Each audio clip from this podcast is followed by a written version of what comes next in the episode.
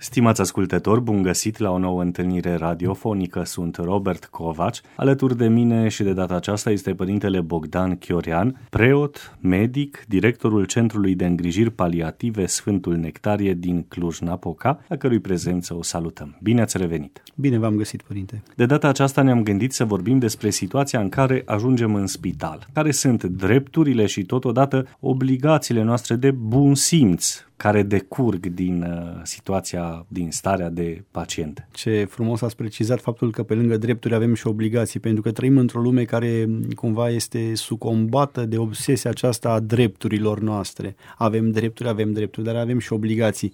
Sigur, uh, le-aș pune într-o manieră astfel încât uh, să-i reiasă din drepturile pe care le avem, să reiasă și obligațiile pe care, așa cum spuneați, sunt de bun simț și ar trebui să le avem în, într-un spital. În primul rând, uh, conform uh, legii drepturilor pacientului, acesta are, are acest drept esențial de a fi tratat în orice unitate spitalicească publică, fără discriminări legate de uh, sex, religie, cultură, vârstă, statut social sau așa mai departe și se cam întâmplă lucrul ăsta. În principiu nu există discriminări de felul acesta.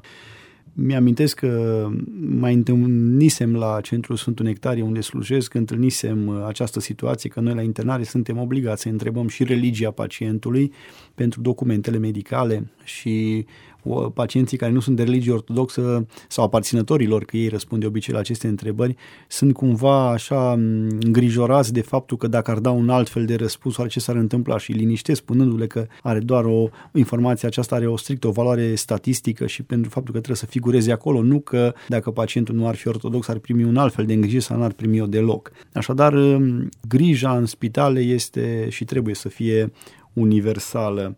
Mai este un aspect interesant, ar trebui să beneficieze fiecare pacient de un tratament care să fie bazat pe datele clinice, pe nevoile lui și nu pe capacitatea sa de a plăti sau pe cât a contribuit. Vedeți, sistemul nostru de asigurări de sănătate funcționează în următoarea manieră. Taxele se colectează în funcție de venit, în funcție de venit, dar uh, serviciile se împart în funcție de nevoi. Adică dacă cineva are un salar mai mare, plătește mai mari taxe, dar nu înseamnă că atunci când este bolnav primește servicii de o calitate superioară. La fel cum invers, cineva cu un salar mai mic plătește taxe mai mici, dar dacă este bolnav primește aceleași uh, uh, servicii pe care le-ar primi și unul care a plătit mai mult. Așadar, taxele în funcție de venit și uh, serviciile se împart în funcție de, de nevoi.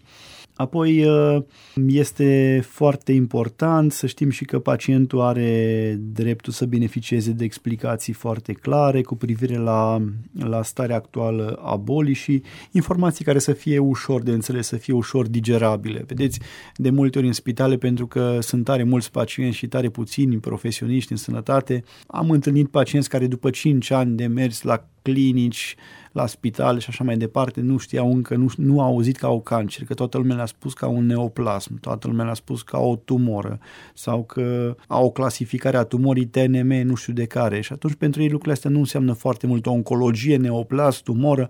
Pentru un om care nu a avut uh, o oarecare, să zic, nu s-a lovit de asemenea probleme, nu înseamnă mare lucru și se întâmplă ca după ani de zile omul de fapt să nici nu știe de care e boala de care suferă și de aici să vină și o serie de consecințe. Dacă nu știu care e problema, atunci și complianța la terapie, modul în care trebuie să înțeleg că anumite manopere sunt obligatorii sau îmi fac bine, e, e, una, e una scăzută. Apoi, mai este acest drept al pacientului de a cere o a doua opinie medicală, care sigur ar trebui să fie în concordanță, așa cum foarte bine spuneați la început, și cu o obligație de a face lucrurile acestea cu bună rânduială și cu mult respect față de cei care încearcă să, să ne facă să ne fie mai bine. Avem dreptul la o a doua opinie medicală, mai ales în, în, în momentul în care, știu eu, situația medicală a noastră este destul de, destul de gravă și atunci e foarte firesc să mai întrebăm pe cineva. Sigur, nici medicul dacă noi avem acest uh, respect și există o relație între medic și pacient, cum, cum ne-am dorit să existe și cum exista mai de mult într-un mod foarte armonios, relație medic-pacient. Acum, dacă vedeți,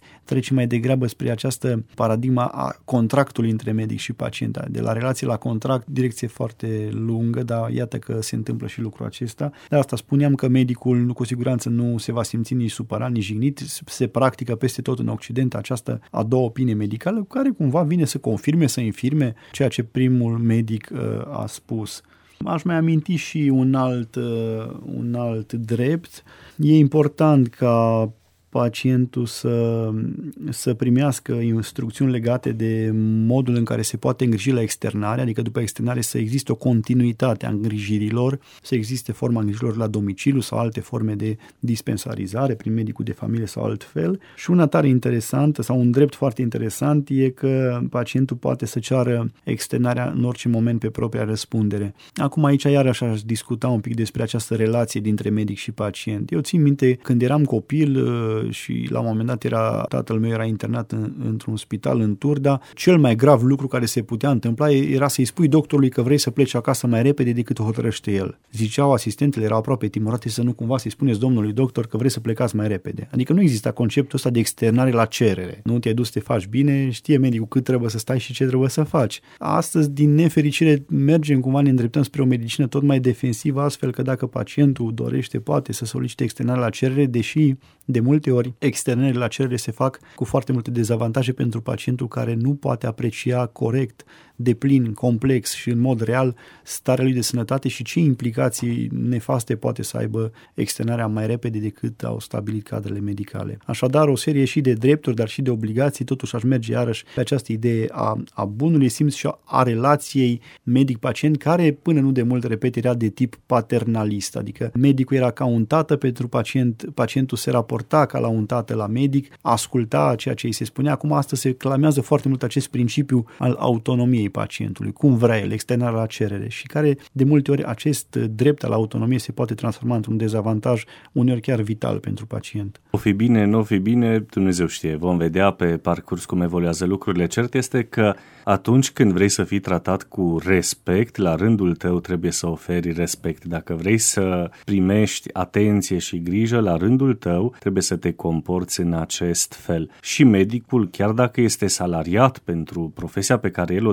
desfășoară, e un om care de multe ori poate să fie încărcat cu multe lucruri din cauza a ceea ce se întâmplă în spital și a faptului că poate nu sunt chiar suficienți medici în secții, nici asistente și multe, multe alte probleme. De aceea, vrem să fim tratați respectuos la rândul nostru, trebuie să îi tratăm cu respect și cu bună cuvință.